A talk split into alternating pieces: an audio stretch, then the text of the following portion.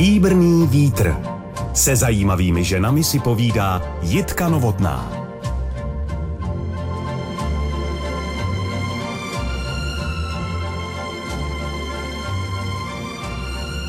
Roku 2002 založila a dodnes vede největší hudební festival u nás, který se tak sympaticky zabydlel v unikátní industriální oblasti Dolních Vítkovic. Stačí jen pohlédnout na web této obrovské pro Leckoho až nepřehledné nabídky koncertů, divadel, filmů, tanečních představení, workshopů, diskuzí i výtvarna, abyste získali skvělý zdroj typů k poslechu, přemýšlení, hledání. Colors of Ostrava je název toho festivalu a onou dámou, která se v životě snaží ukazovat lidem krásu, je Zlata Holušová. Vítejte ve Stříbrném větru. Děkuji moc, jsem tady moc ráda. Vy sama, paní Holušová, stále něco hledáte, ochutnáváte, poznáváte, ať už jako posluchačka, ale i čtenářka, diváčka.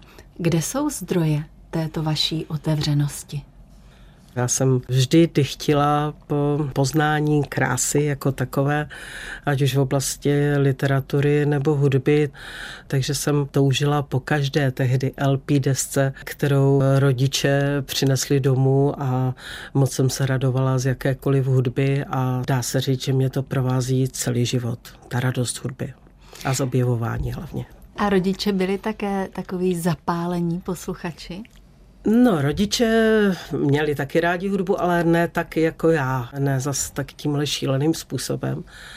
Ale tato moje vlastnost je krásně vidět na tom, jak jsem jako dítě v Beskydech ráda se dávala na jedné borovici a tam jsem si vždycky snila. Já jsem byla velký snívec. A často jsem si představovala, že zastavím čas a co v tu dobu budu dělat. Rozumíte, teenager, takže si dovedete představit, kolik těch scénářů bylo. Ale ten nejběžnější a nejčastější byl, že zastavuju čas, jdu do té prodejny gramodesek a tam si všechny ty desky jednu po druhém vytáhám a odnáším si, aby si to mohla všechno poslechnout. Takže taková vysněná představa by se dalo říct o tom, jak budu poslouchat hudbu a jak si ji celou odnesu domů. No a představte si, že mě se to pak dokonce v životě přihodilo. Za 30 let poté, když doznával velké změny Opus a slovenské gramofonové závody, tak mě tam tehdy jednou přivezli do takových obrovských skladů přidělili mi paní s Rudlou a tam byly opravdu ty stohy jejich LP desek. Slyšela jsem přesně tu větu, kterou já jsem si vysněla, když mě bylo těch 13. No a tady si můžete vzít čokoliv chcete. No a já šla s tou paní za tou Rudlou, nevěřícně se na to koukala a nabrala jsem si tehdy plné MBčko. To jsem malem rozjelo, když jsem se vracela domů. Přijela jsem domů, ty desky vytáhla do bytu. Víte, že LP desky jsou docela docela těžké, takže jsem se docela napracovala. Pak jsem si sedla do těch hromad a jednu po druhé jsem brala do rukou a pak jsem si říkala, tohle přece nepotřebuješ, tohle nepotřebuješ, tohle nepotřebuješ. Až nakonec to zůstala taková kopka asi 20-30. Ten zbytek jsem potom opět nanosila do toho auta a odvezla do Českého rozhlasu Ostrava, kterým jsem to tehdy darovala. Takže to je takový malý důkaz, že sny se mohou plnit.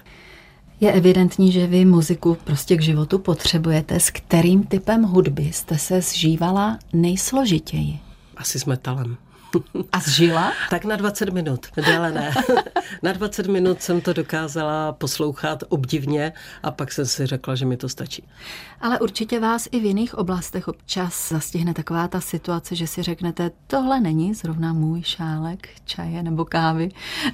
Jak se vám daří překonávat tu počáteční nedůvěru nebo třeba někdy i nechuť, protože vy musíte zdolávat další a další vrcholky, prokousávat se novými hudebními podněty. Já mám prostě takový svůj vnitřní pas a seismograf a když mě ta hudba baví, tak je mi jedno, jaký je to žánr. A vlastně už si to dávno na žádné žánry nedělím. Dělím si to na tu energii, která z toho vychází a jestli je to inspirativní, jestli je to něčím podnětné, něčím odlišné, tak pak je to to ono a je mi jedno, jaký je to žánr. Skutečně za ty leta jsem si prošla vlastně úplně vším. A jestli pak se Zlata Holušová k některým album, písničkám, umanutě a stále vrací. Mě jde totiž o to, že mnohým hudba slouží jako určité životní album, vzpomínky na prarodiče, rodiče, na taneční, na tábory. Máte to i vy podobně? Ne, nemám. Vím, že většina lidí prostě nejvíc miluje hudbu, kterou poslouchali, když jim bylo 16 až 20, kdy prošly všechny emoční záležitosti. Já to tak opravdu nemám. Já se zas tak daleko nevracím, protože pro mě je ta hudba jako divá bystřina. Ona prostě pluje pořád a nemá smysl se vracet proti proudu. Mě ta hudba baví ve svém vývoji, rozvoji, ve svém prolínání a nemám ani čas se moc zastavovat, upřímně řečeno. Ani ohlížet, vidíte. Ani ohlížet, moc to nedělám ráda, takže u vás je to výjimka. Proč jste chodila zrovna na akordeon? Protože si to přál tatínek. Hmm. Já jsem samozřejmě chtěla klavír, ale v té době by se nám nevlezl do našeho dvoupokojového bytečku, takže tatínek rozhodl, tím pádem jsem ho musela vychodit. Hmm. A trpěla jste? Až tak ne, já jsem spíš nevěděla, co s ním, jo, že to, co se takzvaně tehdy hrálo v těch liduškách, to mě skutečně zas tak moc nebralo. V té době ještě nebyly radůzy a zpěvačky, které si umí s akordeonem poradit, takže jsem to jenom dochodila a moc dlouho jsem u toho nezůstala. Co dalšího jste dělala ráda jako holka? Vím, že jste ráda četla, ráda snila, nepříliš ráda chodila do hudebky. Ale já jsem byla hodná holka, takže já jsem tam prostě chodila, moc jsem nad tím nepřemýšlela, jestli ráda nebo nerada. Dělala jsem to kvůli tatínkovi, kterého jsem milovala, takže to bylo v pořádku. Pak jsem ještě hrála na kytaru nějakou dobu a zpívala si takové ty normální písničky. No a pak můj největší učitel hudby byl Jirka Černý, který vlastně mě otevřel ten svět té světové hudby. Dnes to zní už úplně absurdně, ale tehdy byl každý kamarád, kdo vlastně se k nějaké hudbě v zahraničí dostal a vůbec to nebylo běžné. Hudba byla velmi nedostatková a my jsme pro, po ní velice žíznili tehdy naše generace, aspoň ti, kteří měli rádi hudbu. A jak, kde, kdy se protnuly vaše cesty s Jiřím Černým? To bylo na vysoké škole, kdy on dělal svoje antidiskotéky a já se na ně plně chodila a potom už jezdil k nám domů a já si celé noci přetáčela jeho desky a jeho nahrávky, aby je měla taky, takže vlastně on tehdy učoval hodně můj hudební vkus a velice jsme se zpřátelili. Mhm. Když se ještě rozpomenete, navzdory tomu, že to není vaše oblíbená disciplína, na tu malou zlatku, co v současné Zlatě Holušové zůstává z dívky, která snila?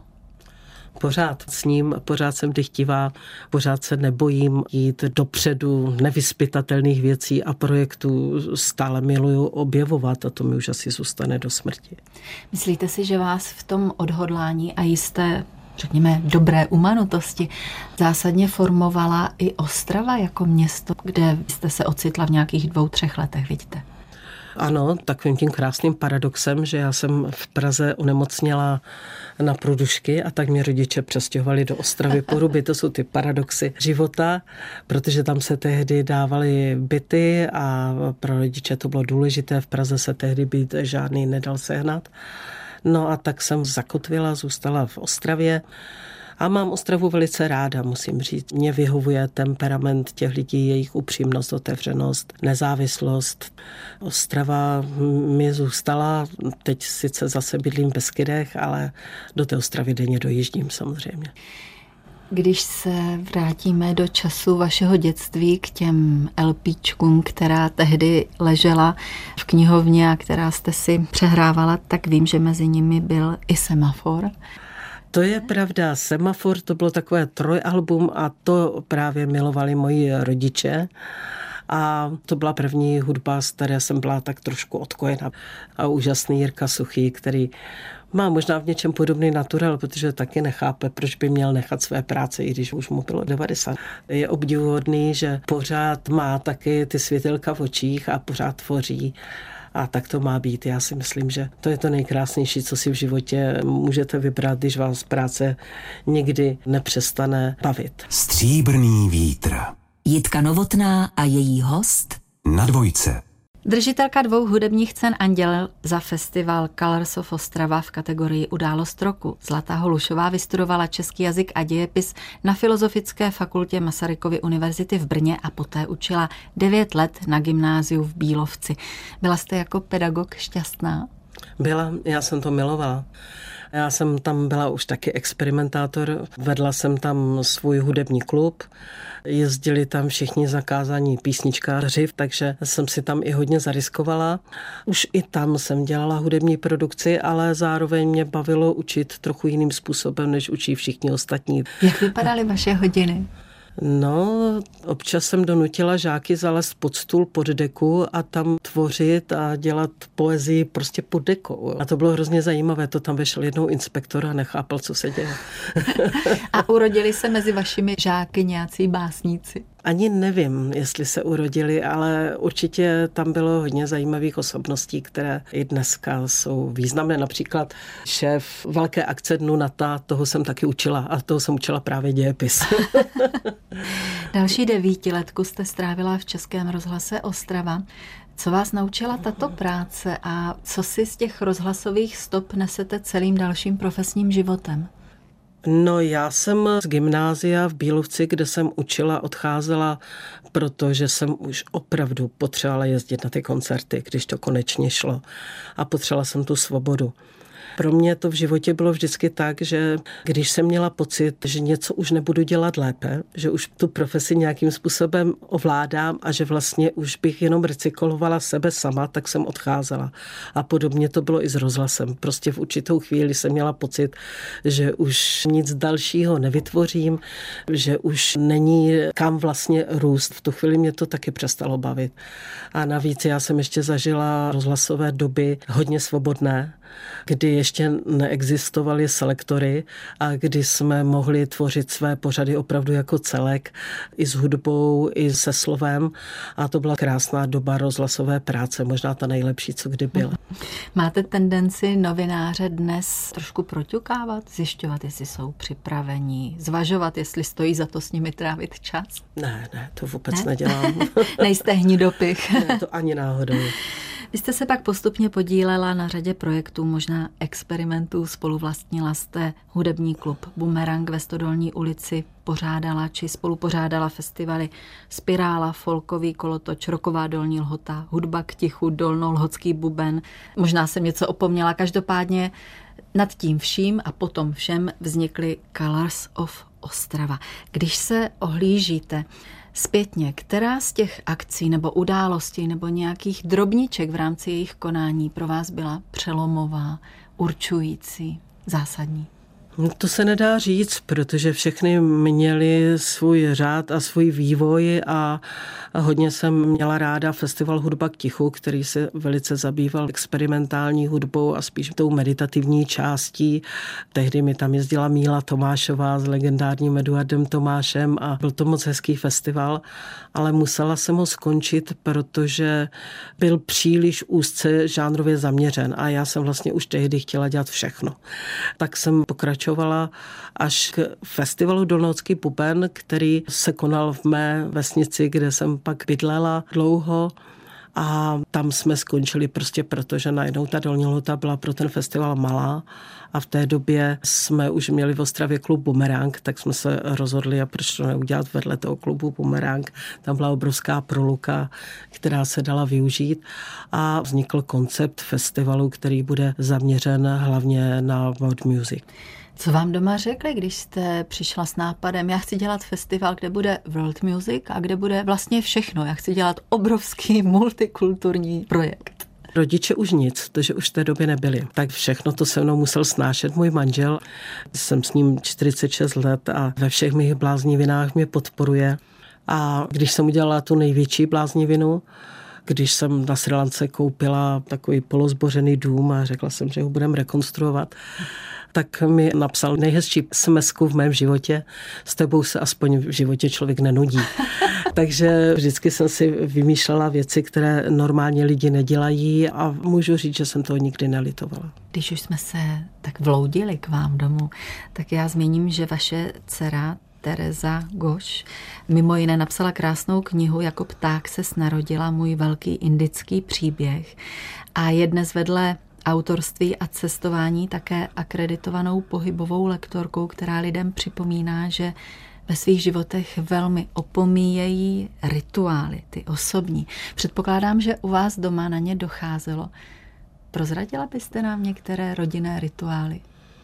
No, přemýšlím, jestli jsou to rituály. Já jsem doma moc rituály nevytvářela, vždy jsem spíš vytvářela komunitu. Jak říkávala Vlasta Marek, pro mě byl můj domov takový ten ostrůvek pozitivní deviace, takže i v těžkých dobách se vždycky u nás cházelo spoustu lidí a muzicírovalo se, filozofovalo se, někdy se i cvičilo, prostě všechno, co šlo dělat. Žilo se na nástroje nebo tělem? Spíš tělem, ano.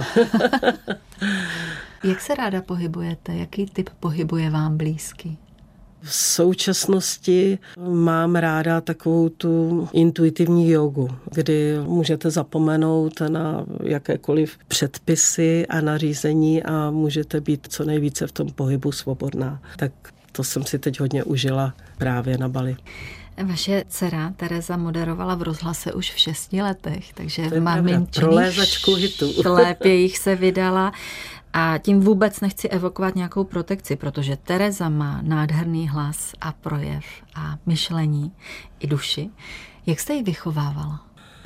Víte, co vlastně vychovalo moji dceru k tomu rozhlasovému projevu, který dneska má?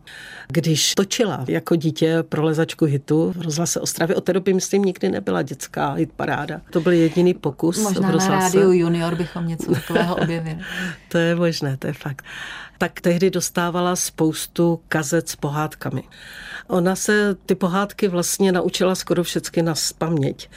Takže Vlastu Fialovou a všechny mistry slova ona denně doma poslouchala a pak to vlastně i našim hostům převyprávěla, takové ty indiánské pohádky a podobně. A ona se vlastně učila tenhle jazyk a to jí zůstalo.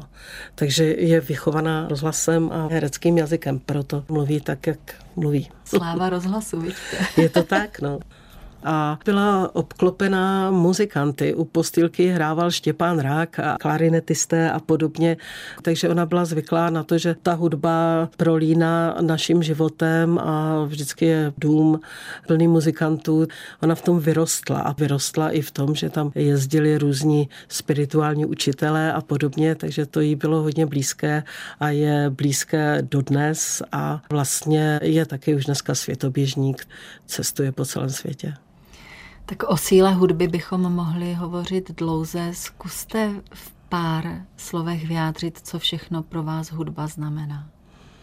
Pro mě hudba znamená život a příležitost k tomu, aby se do ní mohl člověk nádherně ponořit, očistit se v ní a výjít zase trochu obrozený, protože pro mě je hudba nesmírně silným pramenem, z kterého se dá pít nekonečně.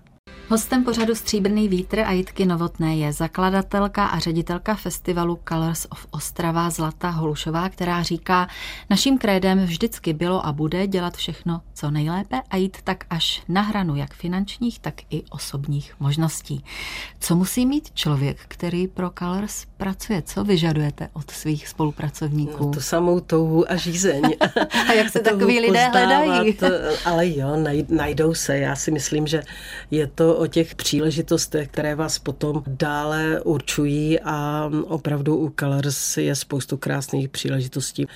Můj tým, který se podílí na dramaturgii, má tu nádhernou výsadu, že tak tři měsíce v roce cestují po světě, po různých dalších festivalech a je to takový nádherný dar i práce dohromady, takže u nás je lehce být posedlý svojí prací. Hmm.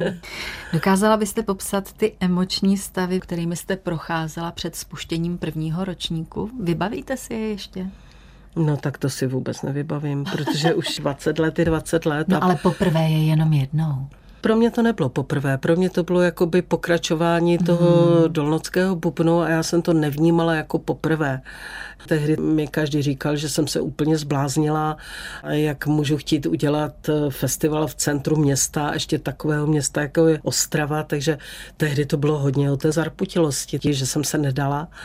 A dá se říct, že to bylo skutečně na doraz a k mému velkému překvapení a všech ostatních to prostě šlo. Zarputila to tedy asi být umíte, protože vy jste začínali ve třech, společníci nevydrželi první dva minusové ročníky. Jak to, že jste vydržela vy a to podotýkám, že ten druhý ročník skončil s dvou milionovým dluhem. Jak se tohle dá vydýchat? To se dá vydýchat jenom tak, že uděláte třetí ročník. že prostě si řeknete, že přece nemůžete zůstat tady s tímhle dluhem a musíte to splatit. A já jsem hodně vnímavá na signály. Jestliže mluvíme o zarputilosti, tak ta není tak úplně nekontrolovaná. Já prostě vnímám na své cestě různá znamení a pokud přicházejí a jsou pozitivní a vezou mě na té vlně dál, tak já pokračuju. Ale kdyby se, jak se říká, všechno skazilo, tak vím, že tudy cesta nevede a pak moje zarputilo skončí. Ale dokud vidím, že to jde a že ta znamení přicházejí, tak se ničeho nebojím a jdu dál. Tak teď to znělo trošku témě. Která znamení jste dešifrovala jako pozitivní pobídky? V tom třetím ročníku například, že za mnou přicházeli lidé s nabídkou partnerství do budoucna.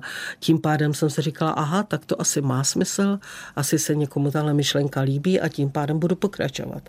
Takže mohou to být reálné věci a mohou to být také pobídky nějakých nečekaných zážitků, které prožijete a které vám souzní s tou ideou, za kterou zrovna jdete. Jak se vám dobře pracuje? Je to u počítače, nebo jak si plánujete svou strategii a dramaturgickou koncepci? Já si ji neplánuju. Já si nic neplánuju tímhle způsobem.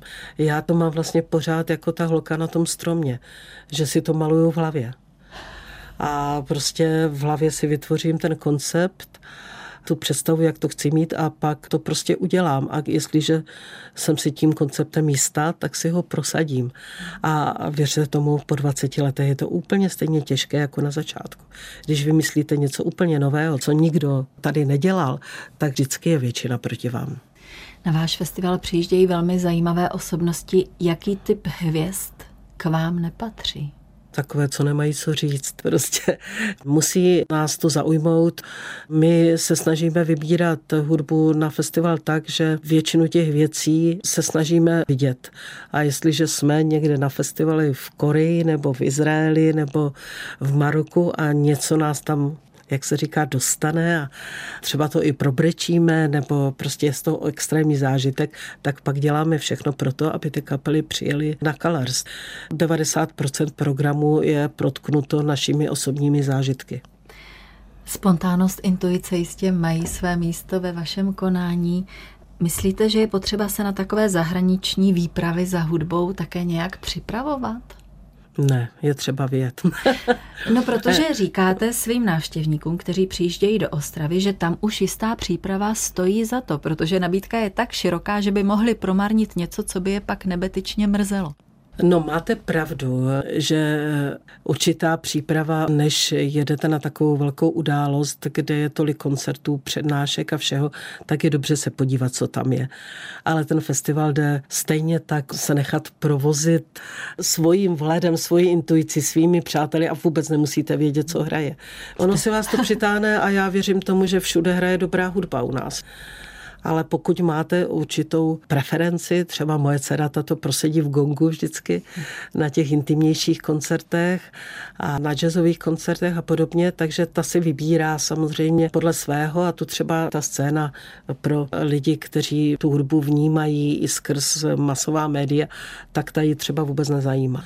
Záleží na tom, co očekáváte, co hledáte, co milujete zrovna. To může být různé. My samozřejmě, když jezdíme na festival, festivaly, tak se musíme trošku připravovat. Navíc většinou tam také vystupujeme a mluvíme i o našich festivalech, Setkáváme se tam s kolegy z branže z celého světa, což je obrovsky podnětné.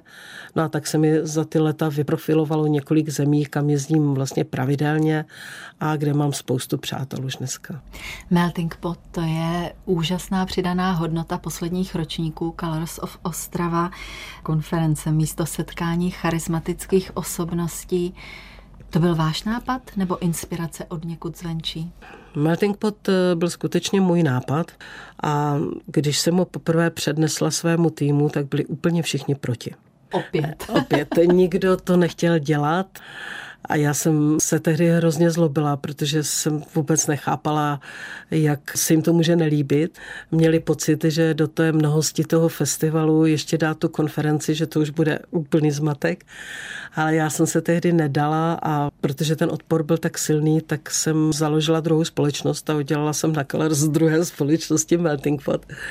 Dneska už je to zase všechno dohromady, ale prostě muselo to přežít tu dobu, než to všichni přijali a pochopili, že Melting Pot má na Color svůj význam. I v rámci Melting Potu se vyprofilovalo několik základních prvků, když bych to tak úplně zjednodušila.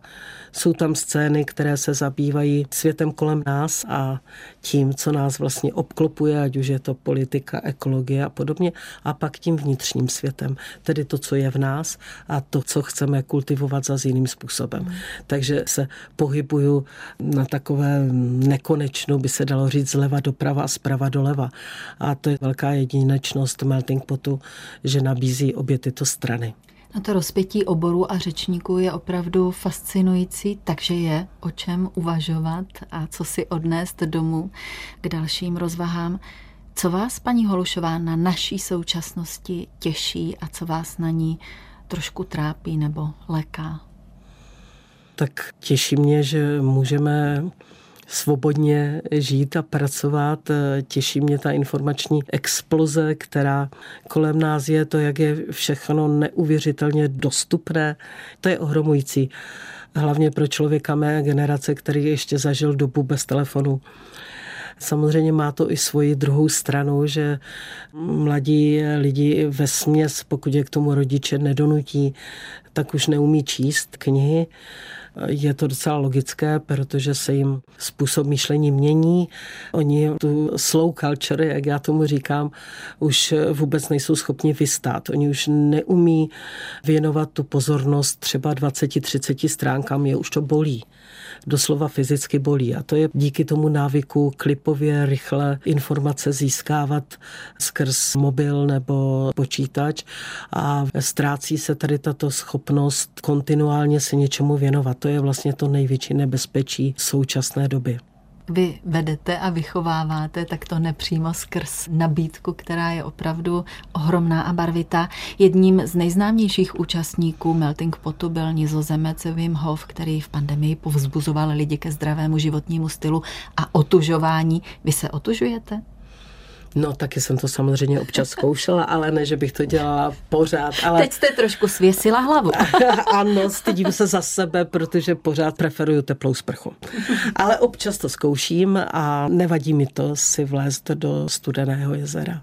Co dalšího pro své zdraví děláte? A samozřejmě, že mě zajímají zejména ty záležitosti, ke kterým vás pobídl třeba Melting Pot.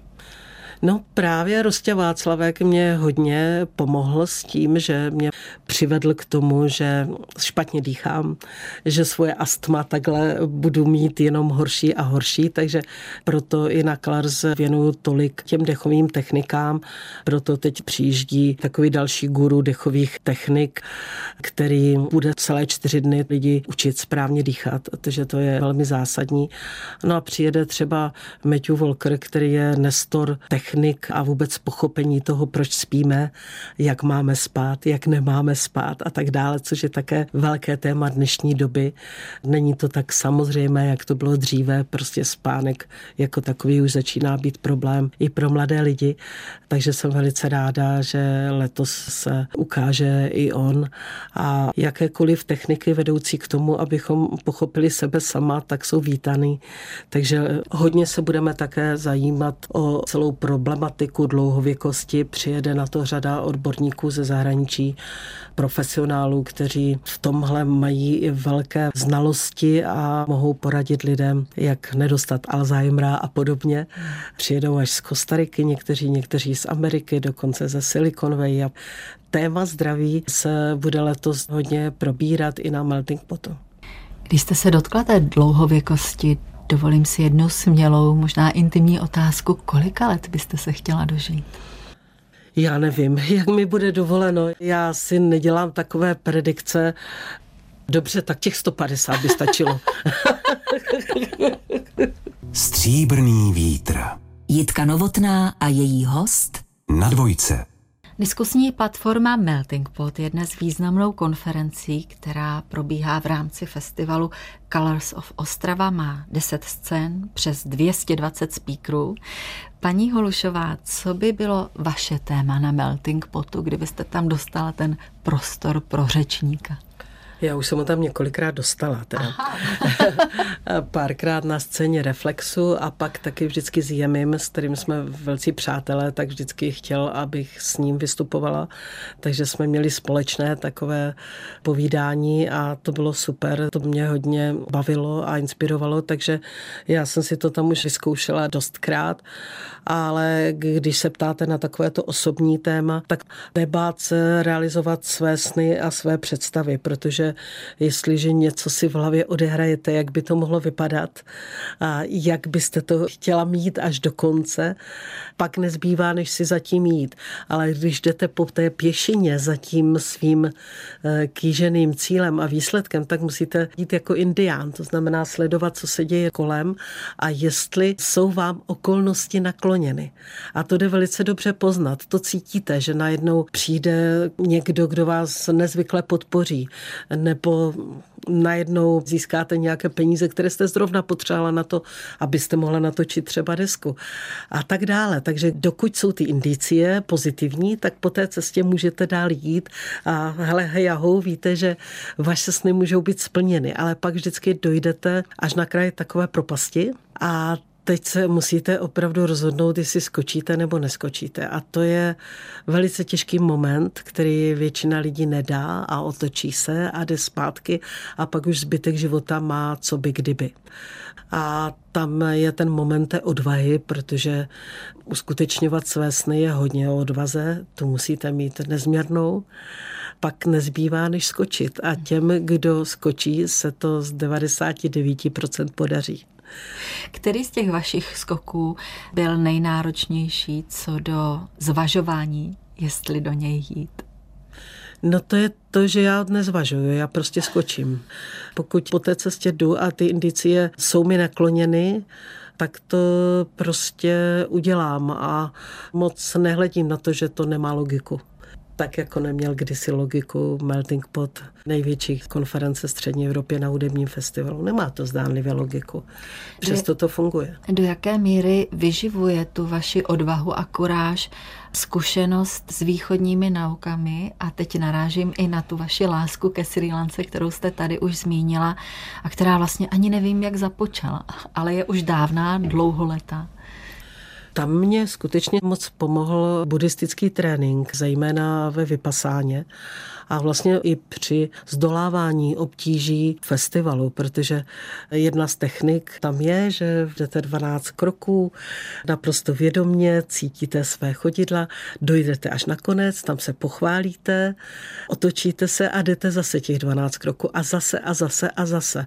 A někdy mi to připadá, že když jdete do těch situací, které jsou nebezpečné, kluské a občas bolestné, tak stačí prostě dojít projít jakoby těch 12 kroků, oddychnout si a říct si, no dobře, tak se otočím a jdu dál. Mě ten trénink velice pomohl a proto jsem i jela na svou první cestu na Sri Lanku, protože jsem tam tehdy měla svého učitele. Vy občas jezdíváte na semináře, kde nemluvíte třeba tři, čtyři, pět týdnů. Ano. Jak byste popsala stavy, ve kterých se díky této zkušenosti ocitáte? Já se domnívám, že chvíle, kdy si dovolíte nemluvit delší dobu, jsou nesmírně očistné pro organismus, protože to mluvení a kolikrát plané mluvení nám bere strašně moc energie. A když vy vypnete tuto svoji schopnost a vlastně ponoříte se jenom dovnitř sama sebe, tak dostanete obrovské dary. Poznání potom bylo, že se mi strašně nechtělo mluvit a když jsem začala mluvit, tak mě to mluvení skoro bolelo a opravdu jsem cítila, jak mi z toho ta energie odchází. Byla to hodně zajímavá zkušenost a je to jako kdybyste akumulovala nové baterky a novou energii a novou sílu a samozřejmě i nové nápady, které potom přicházejí. Tak já už se teď zdráhám planě mluvit, ale ne, snad ne. poslední otázka. Když máte takové občas bláznivé nápady, jako třeba i zrekonstruovat na Sri Lance domeček, nenapadlo vás uspořádat festival i tam? No, to je zvláštní otázka, protože v tuhle chvíli přátelé chtějí, abychom jim pomohli s festivalem. Například na Kostarice máme rozjednaný nějaký projekt, máme ty na Mauriciu, máme rozjednaný projekt i v Izraeli. To by asi nebylo nouze šlo by pracovat na mnoha místech na světě. A pro mě opravdu ta země koule není zas tak velká, ale přece jenom bych potřebovala, aby mi někdo ubral nějaké křížky, abych na to měla, protože já se vždycky rozhodním, mám chuť do všeho jít a pak si řeknu, zpamatuj se, prosím tě. Víš, kolik ti je, žádné další velké projekty nezačínat, prosím, věnuj se sama sobě. no ale jak moc děkuji za to, že jste se tak pěkně rozohnila i tady ve stříbrném větru a zažehla jiskru jistě v nejednom z našich posluchačů. Naším hostem byla paní Zlata Holušová, zakladatelka a ředitelka festivalu Colors of Ostrava. Děkuji za to. Naschledanou. Děkuji moc za pozvání.